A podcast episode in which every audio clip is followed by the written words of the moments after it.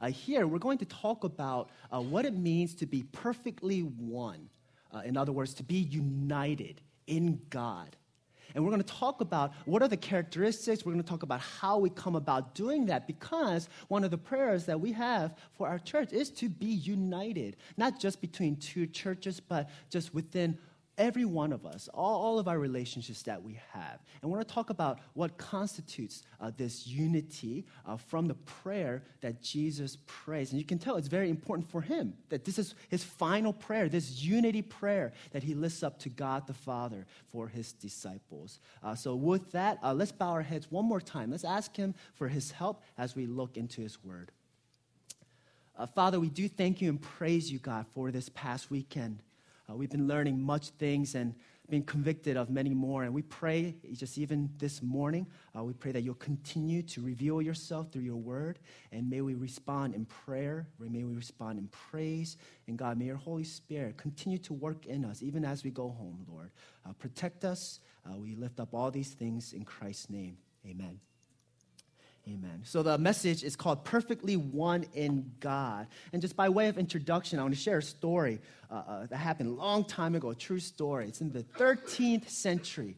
It's a long time ago story. There's a German king, uh, Frederick II, and he conducted uh, this diabolical experiment. Uh, and he wanted to discover uh, what language children would naturally grow up to speak if no one had ever spoken to them. He wanted to see if there was some innate language that children, that people just had inside them. So he, he prevented anyone speaking any kinds of language to these children. And to take it a step further, he prohibited any adult or any caretaker to, to coddle them or to touch them or have any interaction with these children to prevent any outside influence. And he was interested to see would it be the, the Hebrew language, the Greek, German, Latin, and he wanted to conduct this experiment, but to his great dismay, uh, his experiment was cut short because not after a long time, something tragically happened. Uh, many of the babies uh, actually died before they even got to the age to speak because they had no affection, no intimacy, no touch. And Hence, it was a diabolical experiment. Uh, more in modern times, the New York Times uh, published this article. They did a scientific experiment, uh, not as diabolical as this, uh, but they observed newborn infants and their need for touch and intimacy. And they write this research suggests that certain brain chemicals released by touch or others released in its absence may account for these infants' failure to thrive. So they're saying that the more touch, the more intimacy and affection that these babies have, that it increases their chances for survival and for, for them to be able to thrive in life. So, for example, they say those infants who are massaged for even five minutes, three times a day, they gained weight 47% faster than others who are just in incubators, and as a, re- uh, a result, they're released uh, from their incubators an average of six days earlier than those who did not receive any physical touch. And this is one of the reasons uh, why are so many volunteers at hospitals, and their main job is to just coddle babies, just to hold babies and to, and to touch them and be affectionate with them. And they do that one after another. And it just goes to show that it helps them thrive in their environment. And it goes to show just how essential relationship and intimacy is for every single person, even since birth. A long time ago, somebody once said, relationship is the first thing that we're seeking coming into this world, and it's the last thing we're seeking going out of this world. That's how important, that's how innate this need for a relationship is. And so, the worst thing, even in this life, that, that can happen to anyone is to take away any relationship that you might have, any interaction with others. Even today, solitary confinement is the worst punishment you can have in prison. If you track with me in the Bible, in, in, in the Bible, the, the, the first murder that took place by, by Cain What was his punishment? God said, You're going to be a fugitive and a wanderer forever. And so he was cast out out of what? The community with God. Cast out of the garden, and he was just wandering from place to place, trying to replace that relationship, replace that communion he had with God and his own family, but he would never find such communion. And so, even today, we see just how every single person, we are in need of intimacy, of community, of this unity. And it's innate in us. And all of us, we're just like Cain. Because of our sinful nature, we are like fugitives and we are wanderers. And maybe you can even relate in your own life how you wander from one community to the next, perhaps one failed relationship to the next. And we're continuously seeking to reestablish this once divine communion we've had with God. And we try to seek that through our families, our church, clubs, our communities. But at the end of the day, we must understand that there is a divine longing that God has placed in every single person. And we can observe it since the day that they are born. I don't think it's coincidence that even at renewal, that one of the most effective ways that we share the gospel with others is by way of community, right? Just a, a, short show of hands, and you don't have to be embarrassed because I think a lot of people raise their hands. Uh, how many of you guys got plugged into a church, either this one or originally at a church, through community, through someone else, through through a fellowship? Am I, am I so good? And just look, take a look around you. I would say more than 80% of even everyone in this room. And it just goes to show, just even biblically, that God uses that sense of longing and need to really accomplish his gospel purposes. And why is that? Why is there this essential need for community, this unity with one another? It's because we're made in the image of God, and God is essentially relationship. That's who he is the Trinity, three persons in one. By definition, God is relationship. So, logically speaking, if we are made in the image of God, every single person, then likewise we are made for relationship. Hence, it is not good for man to be alone. It's not just because it's sad and he's lonely, it's because something inherent about him is incomplete because you cannot have the Trinity separated. So it is essential for every one of us. And that's what we're going to be talking about today. This unity, this essential community that all of us are seeking. And we're going to look at this prayer to see how Jesus Christ Himself talks about how we can obtain this essential unity. So, the headings for this morning number one is going to be the foundation for unity. The foundation for unity. And number two, uh, the stimulus for unity. The stimulus for unity. And finally, and the final point will be considerably shorter uh, by way of application the effects produced by unity the producing effect. So, number one, foundation, the stimulus, and finally, the, the producing effects. Okay, so we're going to go through uh, these three points. So, the first point, the foundation for being perfectly one by uh, uh having this unity. Well, if we take a quick glance at this prayer, uh, it's divided into three parts. Verses 1 through 5 is Jesus' prayer between him and God and for himself. Verses 6 through 19 is his prayer for his disciples and his believers. And verses 20 through 26 is for the rest of the world who has yet to believe in the gospel. So he divides his view of the world into these different parts. And it gives us an inside view of how Jesus sees every single person. And he makes two distinctions in Jesus' eyes, every single person, they are either believers, disciples, followers of Christ, and everyone else, the rest of the world, are those who have yet to believe in Christ. That's how he sees people, and that's how he groups people. And that phenomenon happens with all of us, right? Every single person, you associate them some form or another by their ethnicity, their job, their career, their, their relationships, right? But how does Jesus look at every single person? Do they believe in the gospel or not? You know, and once you establish this condition, how does Jesus divide the people? It gives us tremendous insight of how we are to see people because we see that there is certain conditions that we continually put upon ourselves and others to group people in various ways Eagles fan, Patriots fans, or people who love this or don't. And I could take anything and it will create different categories, create divisions of people. For example, if I say the word uh, cilantro, right? Right now, I created two groups of people those who love cilantro and those like my wife who hate cilantro.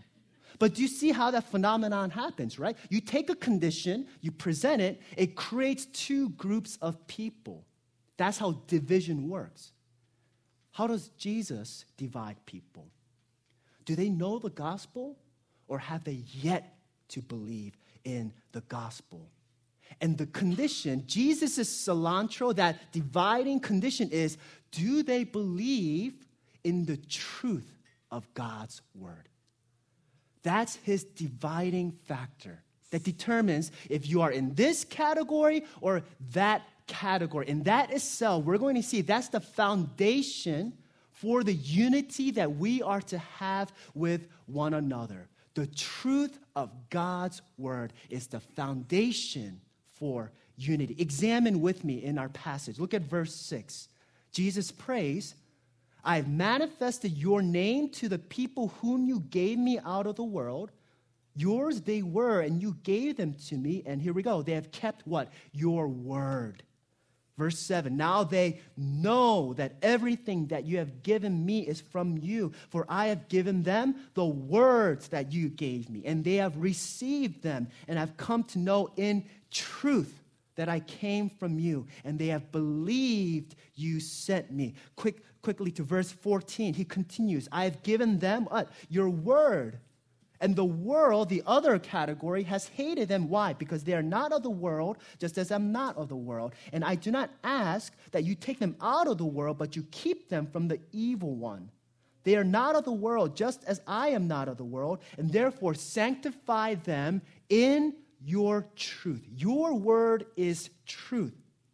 And as you sent me into the world, so I've sent them into their world. And for their sake, I consecrate myself that they may also be sanctified in truth. Just how many times does that concept of God's word and God's truth come into play here to unite the believers? It is by nature that they, uh, by them believing in God's word, that unites them, and God's word is continually going to sustain them to be united. Like I mentioned with that cilantro example, there are many ways that the world is divided today. Many divisions. And how are they divided? By a lot of these lowercase truths certain ideas, certain conditions, political stances, ethnicities, certain ways of looking at life. And you take those things, you present them, and you create different groups of people, don't we? You're either a right wing political person, you're left wing. You believe in this as the answer for the world's problems, or you don't. And so you take all of these truths, take sports, cultural backgrounds, and so forth. So, depending on what you're operating on, that's how you're going to divide up all the people in your life. But you have to understand in this world, when we take those truths, lowercase t, we are establishing this mini unity with those who are like us, but at the same time, what's happening? We are creating division. We are demonizing the other group the more that we find ourselves united with somebody over these lowercase truths, at the same time, we are making divisions with others and we are demonizing. That's often cases happen, happen right? Oh, those left wings or right wing guys, they don't really know the answer to this nation's problems. Or, or those Patriots fans, they don't know the power of Rocky and the underdog mentality, right? We, by nature, by being united as one team, demonize the other team. It's a natural phenomenon. And so it's a very difficult paradox that we're in. We might find this sub unity, but at the same time, it creates division from one political party to the next, from one ethnicity to the next. But all the while, the world knows that this unity concept is something that we have to strive for, which is why, throughout time and time again, we're trying to establish something, some kind of condition that's going to unite everyone. We have the Olympics, right? Something that's going to unite everyone in, light of their history. In this nation, we have nationalism. We have whatever we can come up with to try to unite people. That's a million dollar question. How can we unite not only this nation, this world, but even people in our midst? And we can try many things. We can try all of these lowercase truths. We can even try to be kind. Maybe the language of love and, and being civil towards one another and we can try to work up whatever strength and energy we have, that even though we have our differences, I'm still going to be a, a, good neighbor to you, still respect you and be kind to you. But hear what Martyn Lloyd-Jones, a pastor in the, in the 60s, he writes. He says, So what's the cure?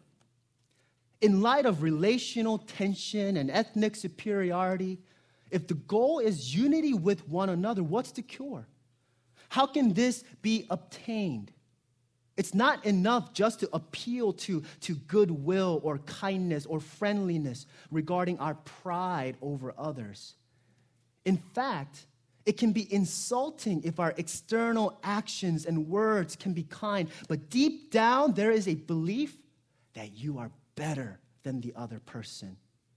It is not enough just to appeal for goodwill and kindness and friendliness. It simply does not work and it will not work. In fact, it has never worked throughout all history.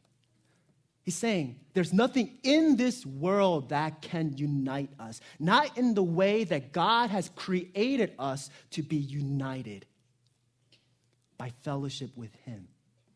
So that's the question we need to present. What's the basis for our unity here in our church? And if you lived long enough, you're going to know that it doesn't take much experience to know that your goodwill towards your spouse or your goodwill towards your children or your roommates, it's just not enough. You don't have enough kindness or goodwill to last a day. How can we talk about this kindness and goodwill establishing unity? What's going to be the basis? And you know, we can sit here, we can agree at the idea of unity. Yes, we want our church to be united. Yes, I want our family to be one. And we love that idea and we sing about it and we put that forth. But it's very different when in actuality we have to live out this unity. Hear what uh, uh, uh, uh this, um, the writer, um, uh, I read from this book, uh, long book uh, by um, uh, Fyodor Dostoevsky. It's by Brother Karamazov. And hear what he says. He says, I love mankind, but I am amazed at myself. The more I love mankind in general, the less I love people in particular, that is, individually, as separate persons. In my dreams, I often go so far to think passionately of serving mankind, and it may be that I really would have gone even to the cross for people if it were somehow suddenly necessary. And yet, I am incapable of living in the same room with anyone even for two days. That's how long our retreat was, surprisingly. This I know from experience. As someone, as soon as someone is there close to me, his personality oppresses my self-esteem and restricts my freedom. In 24 hours, I can begin to hate even the best of men. One, because he takes too long eating his dinner. Another, because he has a cold and keeps blowing his nose. I become the enemy of people the moment they touch me. It's very insightful, right? We love the idea of loving others. We love and we agree and say yes and amen. We need to be united. But as soon as somebody gets near enough to touch you, we can even hate the best of men, the way that she blows her nose. Why does she have to sneeze like that? I'm not speaking of anyone in particular. we can agree in theory, but the question is what's going to actually help us be united in this divine truth? And we can go all the rest of our lives trying to find this perhaps common interests, shared experiences, ethnic backgrounds, but all of that is going to fail. And that's what all of mankind has been trying to do for all of history. If you look at all the greatest philosophers and the greatest thinkers of all mankind, that's what they're seeking, right? This ultimate truth, the capital T truth. What is it going to be that transcends us and unites all of mankind. There is a, an Austrian philosopher by the name of Ludwig Wittgenstein. And, he, he, he, I have a picture of him. He looks like a convict, but he's actually very brilliant here. Uh, he worked primarily in, in, logic, the philosophy of mathematics, uh, the philosophy of the mind and language. And his teacher, Bertrand Russell, who himself was a, was a greatly renowned philosopher, he said Wittgenstein was the most perfect example I've ever known of a genius. He was passionate, profound, intense, and dominating. Wittgenstein, in 1921, he wrote this small uh, uh, uh, treatise full of truths and propositions. He just wrote number one, truth, number two, truth, number three. He just goes on and on listing these profound truths. And the way that he presented this treatise was, was like a ladder. He said every truth that he comes upon is like a rung on the ladder. And you can use just the soundness of one truth, step on that truth to go to the next. And then you can use that truth to go to the next. And that's what life is about. You go from one truth that we find in this world and we establish ourselves and we go to the next. And eventually you keep on climbing and you will eventually obtain this divine truth, this ultimate truth. The Buddhists, they call that enlightenment. But you know what he writes at the end of that treatise? He writes, about which we cannot speak we must be silent. About which we cannot speak, we must be silent. And what he is saying there is even though you might think you reached at the top of the ladder and you have this divine perspective on what this capital T truth is that's going to unite all of us, you're going to realize that you can never get there.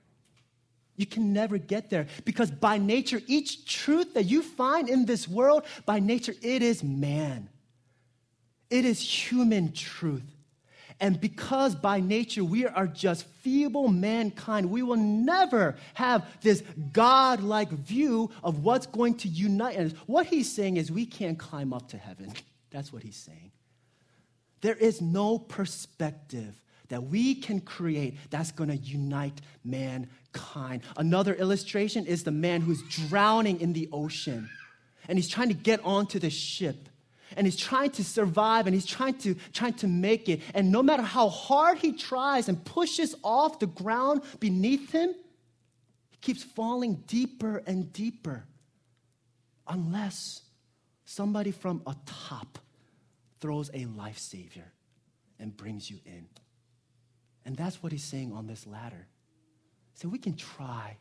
You can try to use all of your kindness, your goodwill, maybe your view of marriage or your responsibilities of a parent, or all the things that this nation and our society presents, and try to use that as our truth and try to climb and obtain this unity within our families and our church. But it's going to fail because it's like we're in the ocean and we keep trying and trying unless God Himself reveals this capital T truth.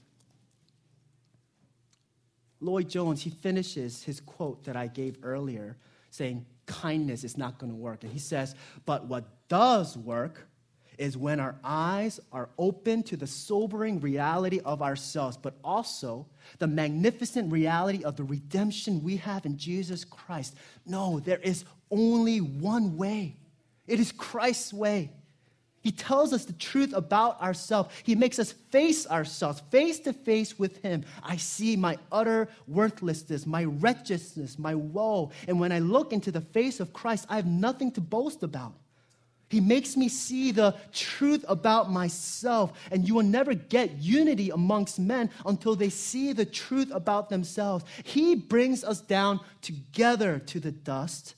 Then He shows us that we all need the same grace the same mercy, same love. And that is Christ's way of doing it, of bringing people together. He makes us realize the truth that you and I, we are at the same playing ground no matter what moral lifestyle you can come up with, no matter how good of a worker or a parent or a spouse you are, He levels the playing ground. And we are all in need of the same grace, same mercy, and same love. And that truth is going to be what unites people the truth of God. And that's what Jesus is saying in verse 3. What is eternal life? And he says, eternal life is believing in the only true God and Jesus Christ, whom he sent. And so that's the foundation of our unity in this church. Not because we're similar in any way, not because we have shared interests. Even the Eagles, there are many people whom I won't name in this church that do not like the Eagles. They like the Patriots. You're going to find some kind of division. What's the great equalizer? The truth of God, the truth of the gospel, and let us establish our unity based upon that truth. Amen? On my second point, the stimulus for being united. What is going to be the stimulus to bring us together? Now, as I mentioned, as I describe this concept, I don't think anyone in this room, we're not going to push back at this, right? We're all in agreement that we can't come up with anything intellectual, anything profound that's going to unite people uh, other than God's truth, right? But as I said, we can be fully in agreement with our mind, and we can agree that all of us need relationship and community. We've seen people come to our church. Why do they come? Because they're seeking relationship and community. We observed it with our own eyes, we can see it in ourselves. But the problem is, if we as a church, we are in agreement with this, then how come we don't see such oneness with one another? We all agree upon this, right? We believe this is God's word. This is what Jesus is saying. But how come in actuality we don't see such, such intimacy with one another? Aren't we based upon the truth of God? How come for many of us, even in this church, the farthest extent that we'll go with, uh, with another person in this church is by simply being kind, maybe on a Sunday afternoon, saying some nice words to one another, encouraging them, perhaps serving here and there, but never to the point of that oneness that Jesus has with the Father and the Holy Spirit. What's the difference? What's making this gap? It seems like supposedly our oneness that we have in our church, it seems so shallow. And in any given church, that's the sad reality. What they confess with their mouths are different in the actual lives that they live. And it goes to show that we need something more than just agreeing upon this. We need something to stimulate this unity. And let me describe it how this can happen. If you ever observe two people coming together, Say that they meet for the first time, they introduce themselves. Or think about your community group as it first started out, right? You're starting to kind of get to know one another, see each person's stories. There's going to be various stages in a relationship. There's an initial greeting, introduction, and after time, you share some, some civil conversation, common interests, certain thoughts on various things. But when is it going to actually go into that next level? Of relationship? What's going to be that breaking point? And if you think about it, it's when one person becomes vulnerable, isn't it? When one person becomes vulnerable and opens himself up, exposes himself, and reveals the truth of who that person is, what he actually feels and what he thinks, the things that are on his heart, he made himself vulnerable, and the other person can take that act and he can dismiss it, he can break your heart, or in return, he can be vulnerable in return and say, you know what? This is who I am. And as he's vulnerable, as he exposes himself, we see this cycle coming apart. But until that one person takes that first step and opens up and reveals the truth of who that person is, it's never going to get to that intimacy. And any relationship, this is how it works, right? A lot of the times when I counseled college students, you know, between man and girl, man and girl, I guess boy and girl, you know what that breaking point is when they start to be infatuated with each other? As soon as they have that first pillow talk at midnight over the phone and they expose themselves, this is who I am. The other person, they reciprocate that. This is who I am. And they develop a bond. That happens in every relationship, in our community groups. When that first person takes that step of vulnerability. But it's scary, isn't it? It's very scary. It's very risky because there is the possibility that that person, he can dismiss you, ignore you, even worse, break your heart. There's an uh, American psychologist by the name of Joyce Brothers. She was very well known. Uh, they say she actually uh, um, um, started the whole Oprah Winfrey and Ellen movement, the talk show kind of helping with people in the mid 50s. And she's very insightful. She says, Love comes when manipulation stops. When you think more about the other person than about his or her reactions to you. And when you dare to reveal yourself fully, when you dare to be vulnerable, it got cut off. And that's when true relationship works, she writes. Do you see what she's saying? She's even observing that in any relationship, the point that it goes from manipulation of being so consumed with what others think about you to genuinely loving the person is when you open yourself up. Love begins when you think about that person versus what he or she thinks about you. But you and I know that's very hard. It's very difficult. It's near impossible. Why? Because when you are vulnerable, you have to expose who you are and you have to remove all these fig leaves that we try to, try to put uh, and try to cover ourselves with and try to present ourselves in a certain light. Perhaps even at church, maybe your winsome personality, your success, your money, your friends, and relationship. And that's terrifying for people to know what's deeply down inside. I'll finish with one more quote. Just recently, Sherilyn Kenyon, a New York Times best-selling author, she writes, "When you love someone, truly love them, you lay your heart open to them. You give them a part of yourself that you give no one else, and you let them inside a part of you that only they can hurt. You literally hand them the razor with a map of where to cut deeply and most painfully on your heart and soul. And when they do strike, it's a crippling like having your heart carved out. It's because we're afraid of that. Why we're so afraid to open our hearts to one another. But you see, until this happens, we will never achieve this union, this unity with one another the way that God intends us to.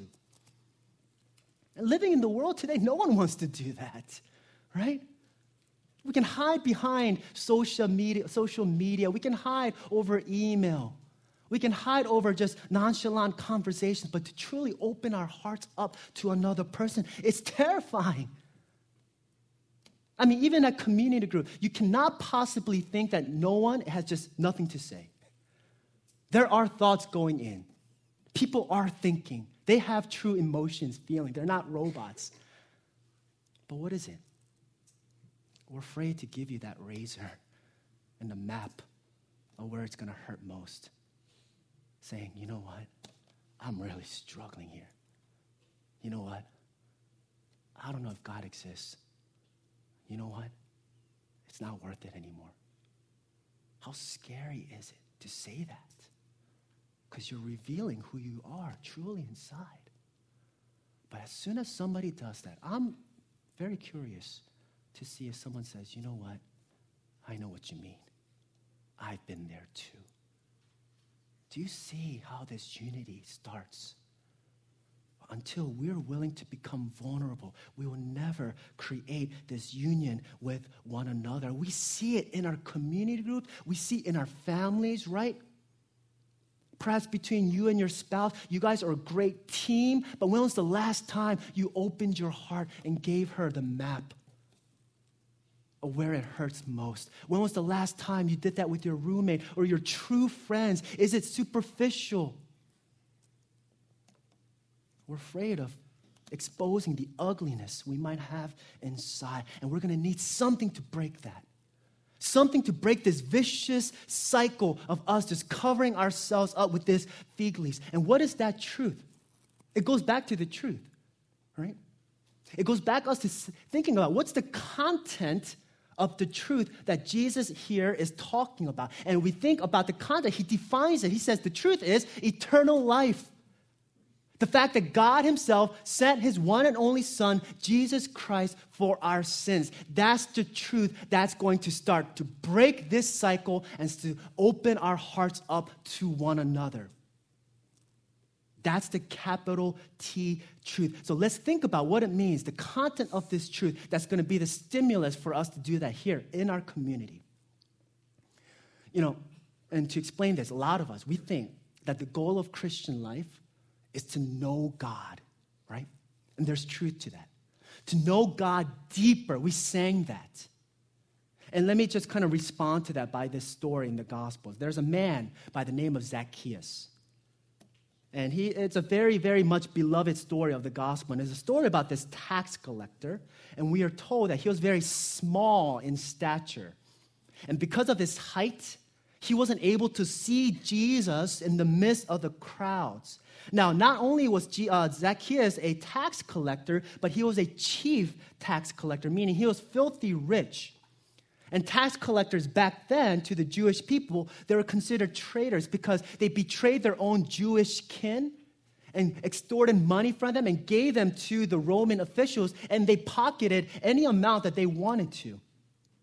And now, the gospel writer Luke, he explicitly writes two things about Zacchaeus. Number one, that he was small in stature and he was a chief tax collector. And those are the two barriers that's preventing Zacchaeus to get to know Jesus more. He was too short to look over the crowds to see Jesus. Even when he tried to squeeze in through the people, the people knowing who he was, they pushed him outside. So, what does he do? He runs ahead of the crowd. He climbs up a sycamore tree so he can get a good look at Jesus. And we see that as the crowd starts to pass by, that Jesus himself, he comes up to the sycamore tree and he looks up and says, Zacchaeus, I'm staying at your house today. And that's so profound. Do you know why? Because Jesus, he knows Zacchaeus' name. He invites himself into Zacchaeus' life. And that tells us that the gospel is not necessarily about us knowing God, but God who already knows you.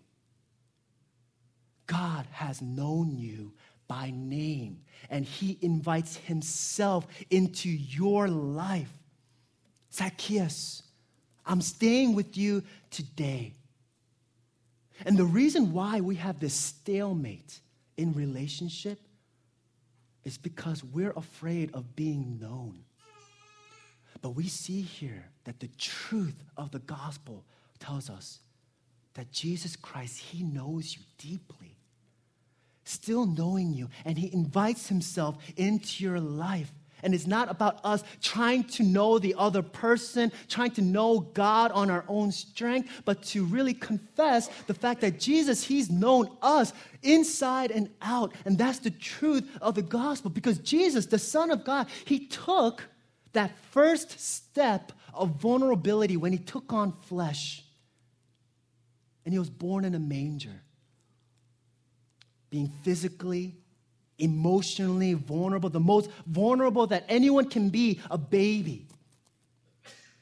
him not knowing sickness. He experiences betrayal, depression, and he undergoes all of that in his life. He keeps taking these steps of vulnerability for us.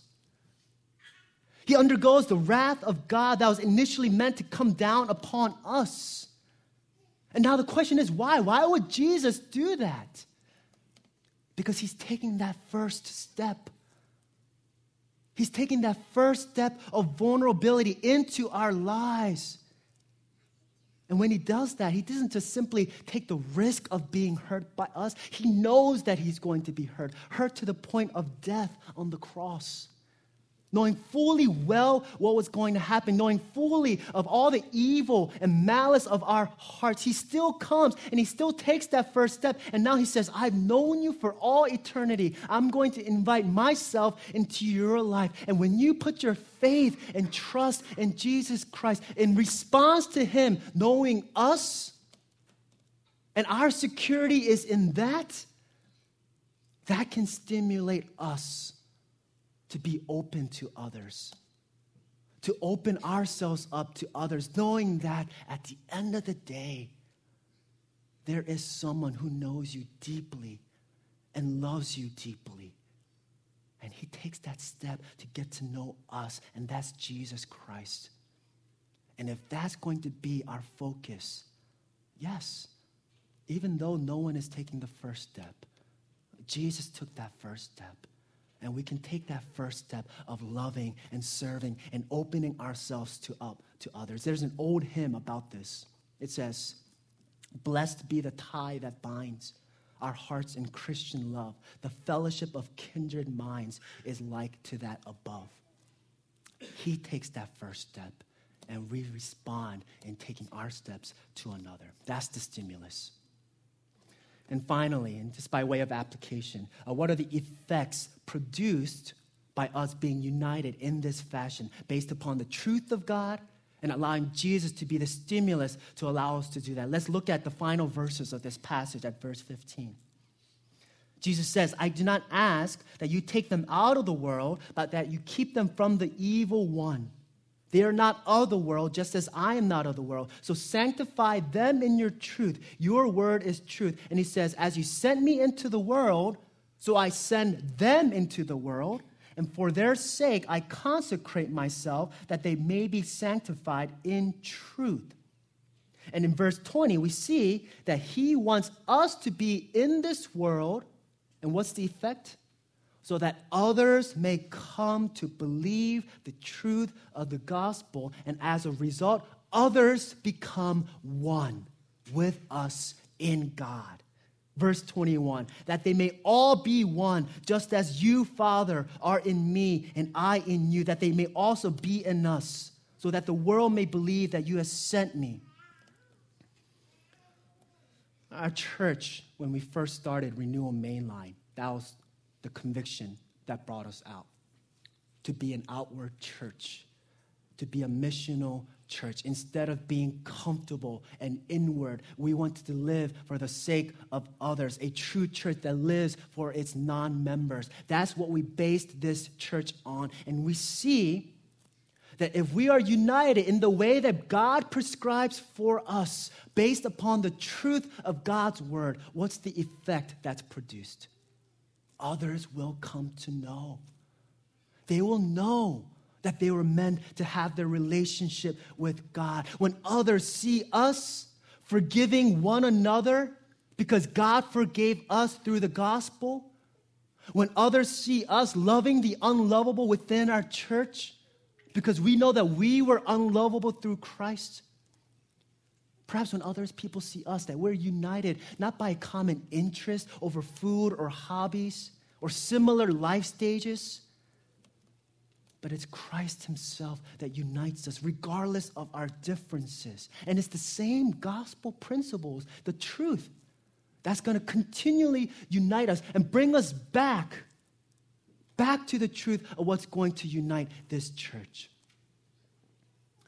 And I'm going to end with this. Uh, um, this video that I saw just a couple of weeks ago, and I think it really exemplifies uh, what Jesus here is talking about. And the story is about a Muslim uh, uh, um, journalist and he's interviewing this widow. Uh, this widow, and she was the wife of a Christian man uh, who was the gates, gatekeeper of a church, an Alexandria church. And there was a suicide bomber who came in uh, to try to destroy the building, and he sacrificed himself. And he himself uh, was died, uh, was killed in return. This happened on Palm Sunday uh, last year, but he ended up saving countless lives. And I don't want to just show this just to just show the emotions that she's having, but I want us to observe a couple of things. Number one, look at the people that are with her, this widow, this unity she has. And number two, think how she's processing this. See how she's allowing the truth of the gospel to determine what she's going to say and what's going to put herself together. She's not searching for various things. She's not trying to overcome this with her kindness. She's desperately holding on to the truth of the gospel that you and I know. And what's the result of that? You look at that Muslim journalist, and there's times when he's just speechless. And I want you to see the result of what happens if we, just like that, base upon, base our church upon the truth of the gospel, and we desperately hold on to this truth and see what the effects are. So let's let's see this video. مغيب يا ابني انت مغيب صدقني مغيب ومش زعلانه بس انا بطلب من ربنا يعني اللي هو خلاص انتهى وراح بطلب من ربنا ان يعني يسامحهم و- ويحاولوا يفكروا شويه يفكروا يفكروا صدقيني. لأن هم لو فكروا إحنا ما بن- ما بنعمل لهمش أي حاجة صدقيني. ما بنعمل لهمش حاجة. لهم فكروا تاني. فكروا اللي أنتوا بتعملوه ده صح ولا غلط. وربنا يسامحكم. وإحنا مسامحينكم بأمانة. بقولها مسامحاكم وصدقيني لأن أنتوا حطيتوا لي أبو ولادي في مكان ما كنتش أتمنى العمر كله صدقيني بأمانة. يعني أنا عمري أنا بفتخر بيه وبتمنى أكون أنا جنبه. صدقيني يا بنتي. وأشكرك يا حبيبتي